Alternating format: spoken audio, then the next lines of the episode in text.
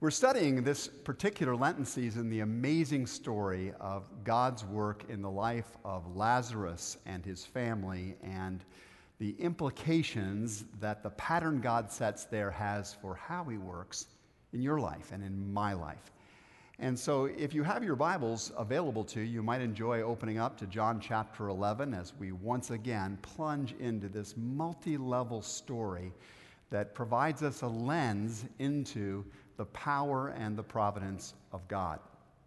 When we left the story last week, uh, we were in the company of three remarkable siblings. There's a, a, a, very, very popular television program going on right now called This Is Us, which is the story of these three amazing siblings closely bound uh, together. And in a sense, this story in the Bible is, uh, has some echoes of some of the themes you meet in that popular television story. But in this particular moment in the story, it's a very, very difficult time. Uh, Mary and Martha, the two sisters in the family, have sent word to Jesus that their brother Lazarus, who is a friend of Jesus's, is very, very sick.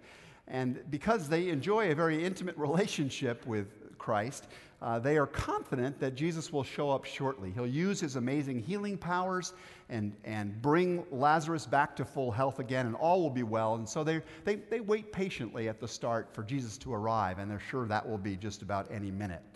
But Jesus does not arrive just any minute, and then the hours begin to wear on, and the hours actually become days, and, and their patience turns to anxiety, and their worries turn to absolute despair as they watch their brother Lazarus getting worse by the minute.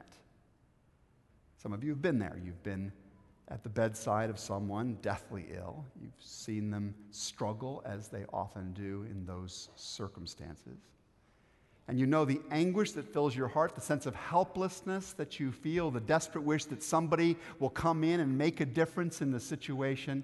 And you can imagine that Mary and Martha are sitting there, and in the outer room, there are friends and neighbors who have stopped by trying to offer some kind of comfort and help. And they're there with Lazarus as, as he loses his ability to speak and, and goes unconscious, and his breathing is labored, and he's struggling, and then it gradually over time, it moves into another stage, and Lazarus's breathing actually begins to slow, and it gets slower and slower still until, with one last long, rattling exhale, the last bit of life goes out of him like vapor into the air and disappears. And in that moment, those two sisters know that this big three arrangement they've enjoyed, this wonderful interconnectedness, will never be the same.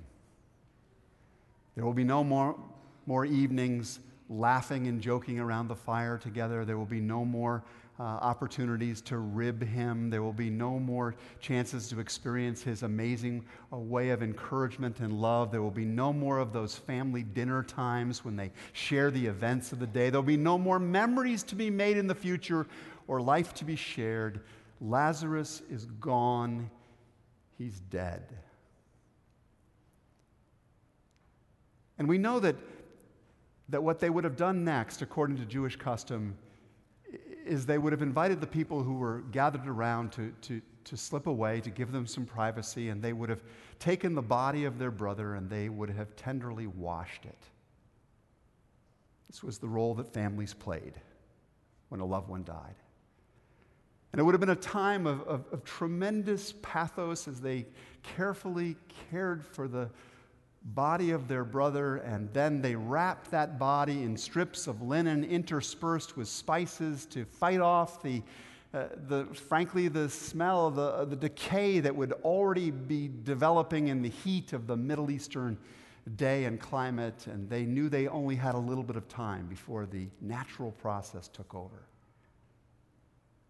And so, in a few hours, someone would come by, probably some men from the neighborhood. They would pick up Lazarus's body, now wrapped up. It would no doubt give vent to another wave of tremendous sobbing in the life of these two women as they watched the men carrying their brother out of the house for the very last time. And then they would become part of the somber parade that would pursue the men as they walked down the street to the one place these women did not really want to go. And they would have stood there and stopped outside, and they would have seen as the men carried Lazarus down some steps into his final resting place, to this place of entombment, where they would never see him again. Some years ago, I was in Israel and I went to the village of Bethany where all of this happened. And I remember our guide taking our little party down the street and to the exact location where Lazarus was entombed. They know it was the exact location because what happened there in that particular place like only one other grave that I'm aware of in all of human history, was so significant and profound and memorable that the people in that village marked its location and never forgot where it was and passed the story on from generation to generation and to our present time.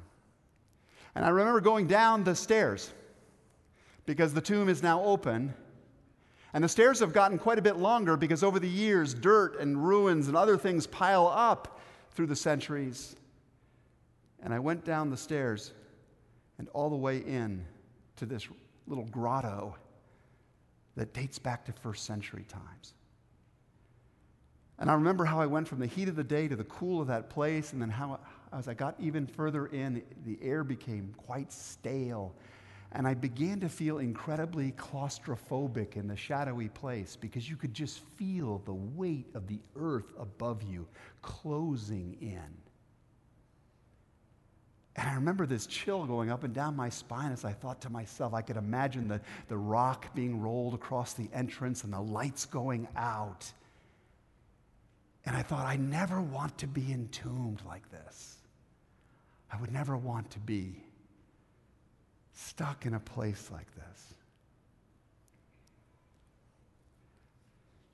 The tomb of Lazarus is a, is a literal place. It's not a fairy tale we're talking about here. This is a, an actual place. And what happened in that place is history. It's, it, it's, it's an event that actually makes history in the most dramatic sense possible. It's not just a metaphor for the spiritual life, though we're going to talk about the layered meanings in this story all throughout the series. As I said in my message last week, Jesus raised Lazarus from the grave as an act of love. As an act of love for one particular family, he acted in a dramatic way, never again for any other family that we know of. He did this to express the heart of God for this family. But Jesus raised Lazarus also as a pointer to an even larger reality his own coming death and resurrection. He too would be entombed for days and then rise again. And even that act itself, his own rising, was a pointer to a yet another event still. The day when you and I are raised to new life and this world is restored to the glory for which it was made. Ultimately, the resurrection power of Jesus demonstrates God's capacity to raise us up from sin and death and all that drags us down. I am the resurrection and the life, Jesus would go on to say in this very story.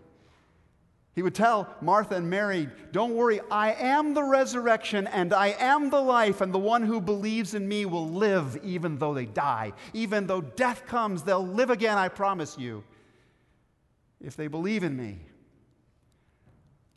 And that phrase, believe in, is a very important one to us.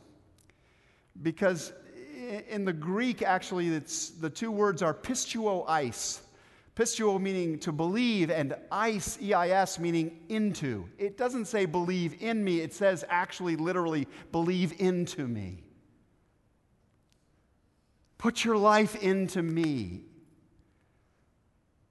Drop your life right into me as if you're in the middle of the Bible and let me hold you.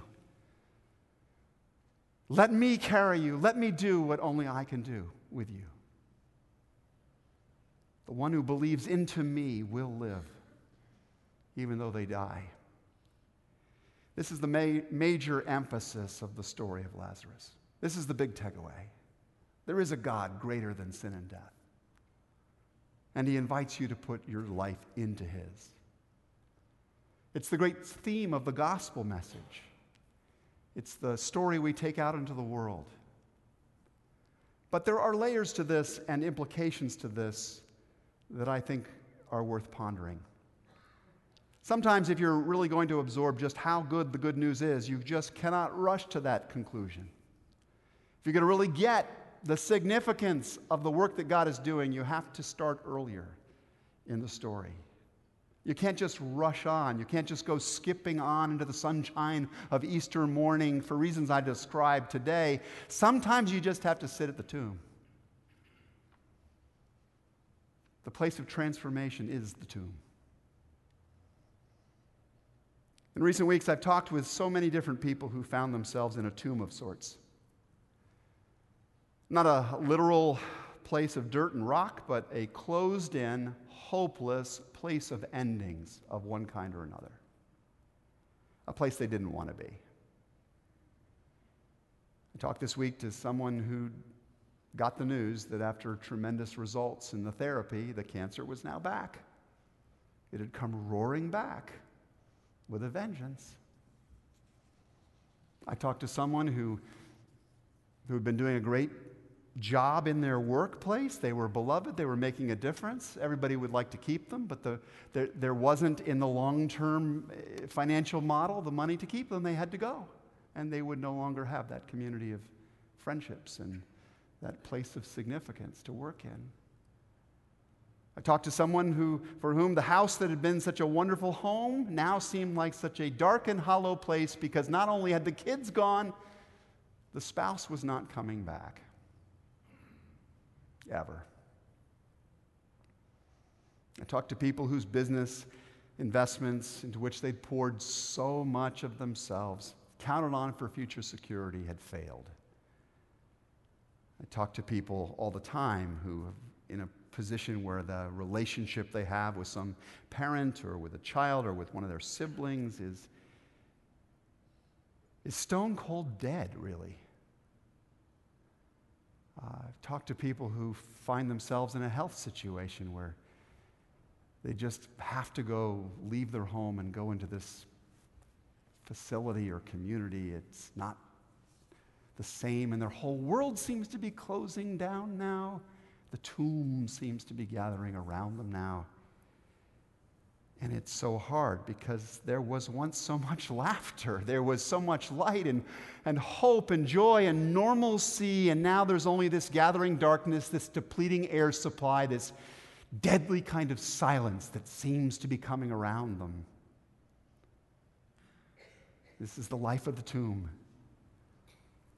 And at any given time, some of us are there some of you right now are there. You're in one of these tomb times in your life. All of us are actually heading towards a literal tomb, of course.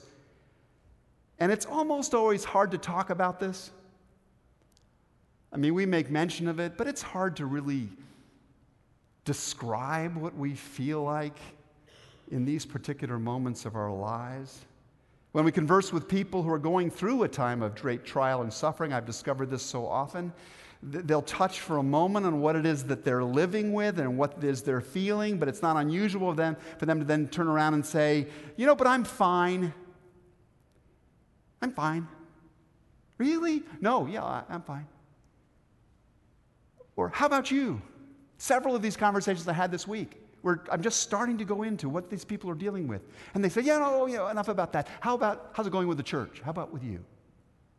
And I'm thinking, oh my gosh, what you're working with and dealing with is so much more important and difficult than what I'm dealing with at this particular moment. Why is it so hard to talk about the tomb? Why is it so hard to sit there? I think part of it is because it's uncomfortable and discouraging to look too closely at circumstances that feel so hopeless. You know, how depressing. It's almost like masochism to be spending too much time thinking about all the stuff that is not working, that's, that's dying in a sense. Another part of us, I think, just feels that we shouldn't go back or dwell, delve in too deeply there is because it can feel a little selfish to do it. It, it feels actually selfish to think about our own sufferings because we know other people are suffer too. I have a good friend named Emily. I was there in the hospital room when her fifth child, Evan, was born. I was there baptizing Evan in the church. I was there burying Evan a few months later as he drowned in his grandparents' jacuzzi. And Emily goes to Evan's grave several times a year, more than several times. And she brings a picnic lunch with her. And she sits down by his graveside and she tells me, I go there to remember. And I said, tell me, tell me more about that, Emily. And she says, I go there to not just remember Evan, I go there to remember I'm not alone.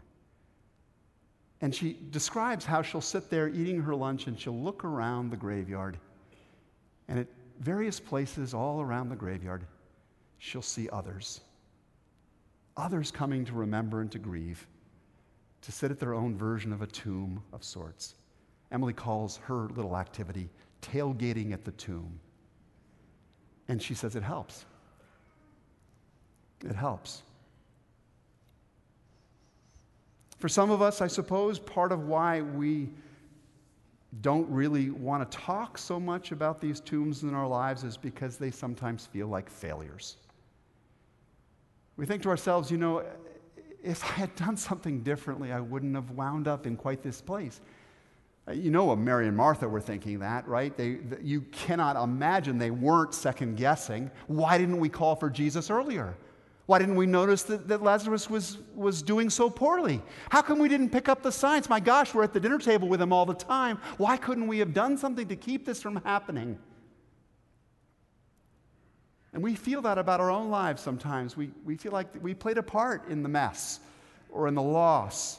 There, there might have been something we could have done. Maybe we should have lived with more faith. Maybe we should have seen the problem brewing. I didn't, though. I didn't. Oh, I can't go back. So I prefer not to think about it. Our failures are tombs of sorts from our past. Maybe the most disturbing reality of all is our sense that, that these tombs are maybe there because actually Jesus did not care enough to stop it from happening. You know, Mary and Martha, they were thinking, only human nature, I guess we overestimated our relationship with Jesus. Or he would have come and done something about this. And many people, even very faithful people, in times of hardship and suffering, they wonder maybe God doesn't care that much. Or maybe He doesn't care that much about me. Or maybe He's not there at all.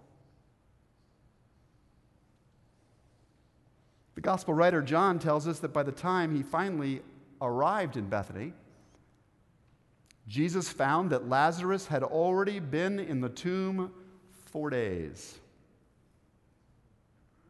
Four days.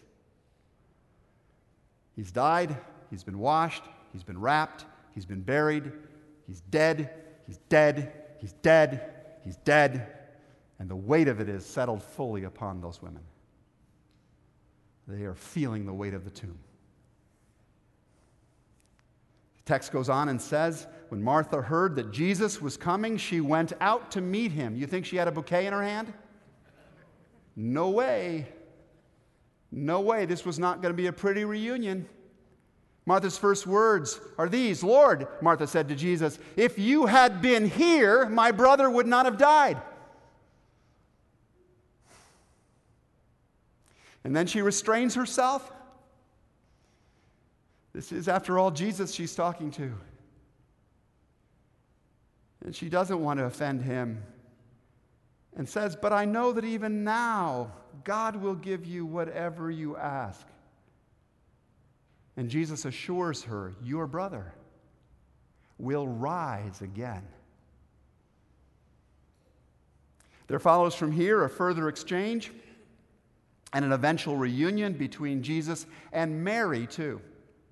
And this is important because we're told earlier that when Martha went out to see Jesus, I quote, Mary had stayed home. Now, if you've been watching this show and you have followed the earlier episodes, you know how weird that fact is. Because under normal circumstances, who's going to be the first person at the feet of Jesus? Mary. Absolutely. Absolutely. Martha, she'd be over at the tomb making sure there was flowers there. Mary would be there to be in the presence of Jesus. So, why isn't she in the presence of Jesus? Why didn't she rush first to be with him? Here's my guess she was hurting even more. She was disappointed even more. She was in a, in a, in a paroxysm of grief and anger and hurt and disappointment that the one in whom she'd put every bit of her hopes and love had not cared enough, apparently, to show up. When Mary reached the place where Jesus was, and the only reason she reaches that place is because Jesus notices she's not there. And he issues a summons to her. He wants a relationship with her, even in the midst of her anger and hurt, the way God wants a relationship with you and with me in the midst of ours. And so when Mary reached the place where Jesus was and saw him, she fell at his feet and said, Lord, if you had been here, my brother would not have died. And when Jesus saw her weeping, and the Jews who had come along with her also weeping, he was deeply moved in spirit and troubled. And the language there of being deeply moved is a familiar turn of phrase. It suggests it's the word splanchnizomai. It's a word that describes the gut wrenching sense of compassion that rises up and goes out towards the need. It's that same word that the Good Samaritan feels as he moves towards the person in the ditch. It's what Jesus feels when he looks out over Jerusalem, when he looks out from the cross. It's what he feels as he looks now upon this woman, this community weeping.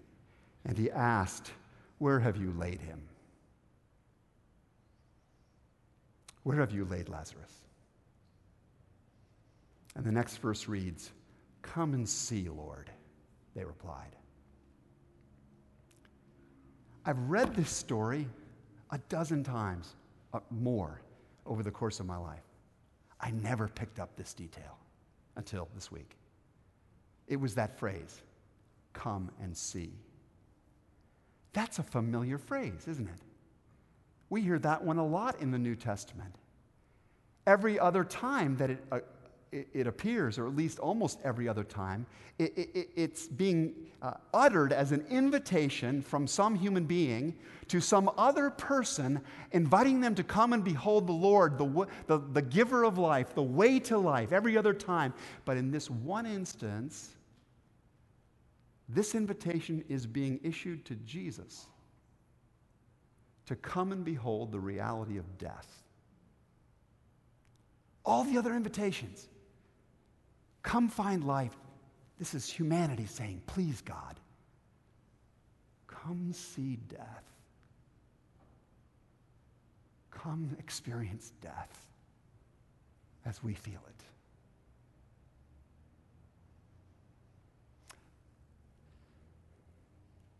And there follows from there the shortest verse in the whole Bible and one of the greatest, just two words Jesus wept. I don't mean he teared up. I mean he sobbed, racking sobs of grief. And that in itself is so amazing. I mean, think about this. He's God, He's the Lord of life, He's the resurrection and the life. He's all power, He's sunshine, He's dazzling brilliance and capacity. In five minutes, He's going to take Lazarus and raise him to glorious new life. He knows the future. He knows how well it ends for those who believe into Him. But nonetheless, right now, right here, Jesus grieves the reality of death. He enters completely into it with human beings. He aches at how it marks and mars the life of those that he loves. And standing at that place of apparently closed, hopeless ending for which we use the shorthand tomb, Jesus weeps with us. I tell you all of this because I'm hoping you will remember it. And I want to remember it. Because I think there's some really important takeaways from this story for each of us, for people we know too. When you're imprisoned in some tomb, when you're standing at the grave of someone or of something that has died or that you've lost, takeaway number one it's okay to yell at Jesus. I mean, apparently it is okay. Because, uh, like his best friends did, and it did not seem to faze him one bit. It is okay to pour out the depth of what it is that you're feeling about whatever's going on your disappointment, your hurt, your confusion, your anger, whatever it is, you can say this to him. He can take it. Jesus is used to this. Read the Old Testament and how many people there shook their fist, expressed their passionate concern, and their wondering and their doubts to God. So remember that, number one. Number two, remember also, He is with you in your pain. I can't speak for other versions of God. But this one, this God, if you know anything about Him, He shows how with us He is in our pain, the pain that sin and death afflicts upon us. And even though He plans to deliver us, ultimately, He's at the tomb with you. He is. He's there with Emily. He's there with that litany of people I shared about. So, talk honestly to God or to one of his earthly brothers and sisters and representatives here. Talk with him about what you're dealing with right now. You find yourself with this world that's shrinking, closing in. You're feeling the weight of the earth around you. You feel like you're coming to a place of endless, hopeless closing down in some way. Talk to, about this to God. Describe what it feels like to be in this particular tomb. Go into some detail about it. It, it, it. You can wail about it if you like. It's not a lack of faith, it's called a real relationship. this is what real relationship's about.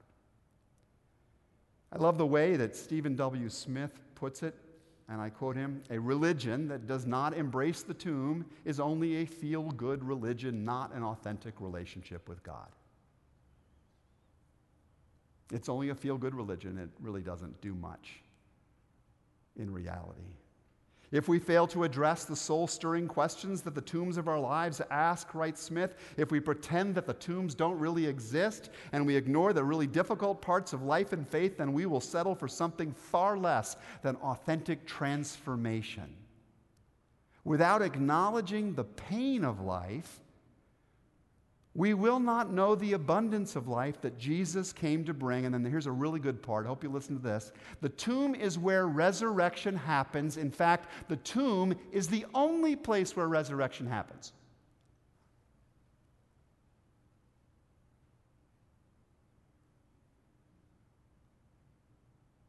If you want resurrection, real transformation, expect to go to the tomb because that's where it begins. The places in our hearts where failure reigns, despair rules, are the places where transformation begins, not ends. We can have no life without first entering death. I tell you, said Jesus, unless a seed falls to the ground and dies, there cannot be a harvest. There cannot be.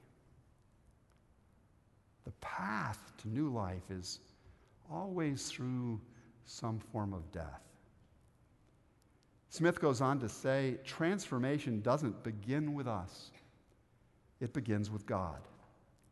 The cold rigor mortis filled body of Lazarus could do nothing but decay in that tomb apart from God's transforming work. And I see that in lots of contexts, and you probably do too. Uh, marriages, hearts, whole worldviews tend to stiffen and harden and become very cold and lifeless without the work of God in them. Once motivating dreams die and and, and faith becomes just a set of dead rituals unless the work of God is in the midst of them. Homes and workplaces become veritable embalming parlors where we just grow number and number and number to the people around us and actually, in many cases, drain the whole lifeblood from one another unless the work of God is there, bringing about renewal, resurrection of sorts. And so it's it's actually a very good thing when we wake up and realize hey, I think I'm living in a tomb. I, I, I, think this place I'm in my, right now in my life, I think it's one of those tomb times of my life. I don't know how to get out of this darkness by myself. I think I'm in really serious trouble. God, help me. Because it's when we get self aware enough to know that we're hurting and helpless to fix our own condition by ourselves that Jesus arrives.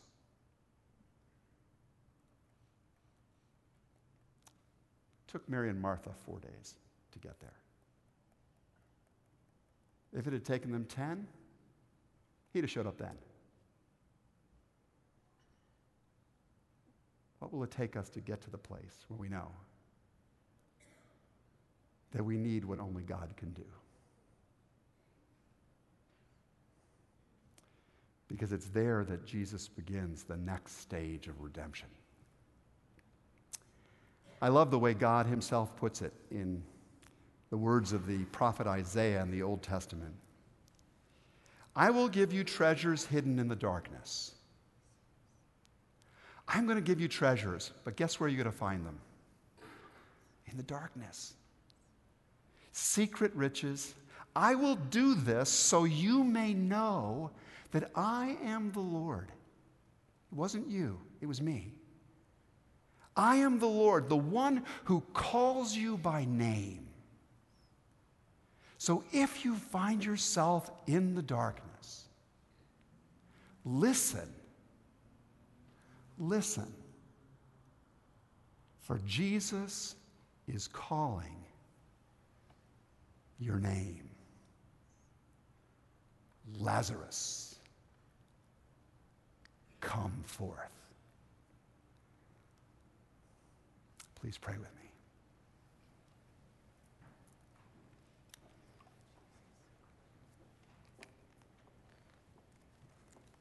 Lord, I pray that you who know the stories of our life, who can see where we are right now, will meet us with yourself there. And if we're in a place of sunshine and light and laughter, we thank you for this, Lord, we do. And we just recognize the grace that it is. And if we're in a place of darkness and ending, and closing down, we thank you that you are there too. Open our hearts to you, Lord. Deepen the relationship we have with you. And give us, Lord, because we're weak and doubting, give us, Lord, the assurance, the feel of your touch to know that you are here. For we pray in the name of Jesus. Amen.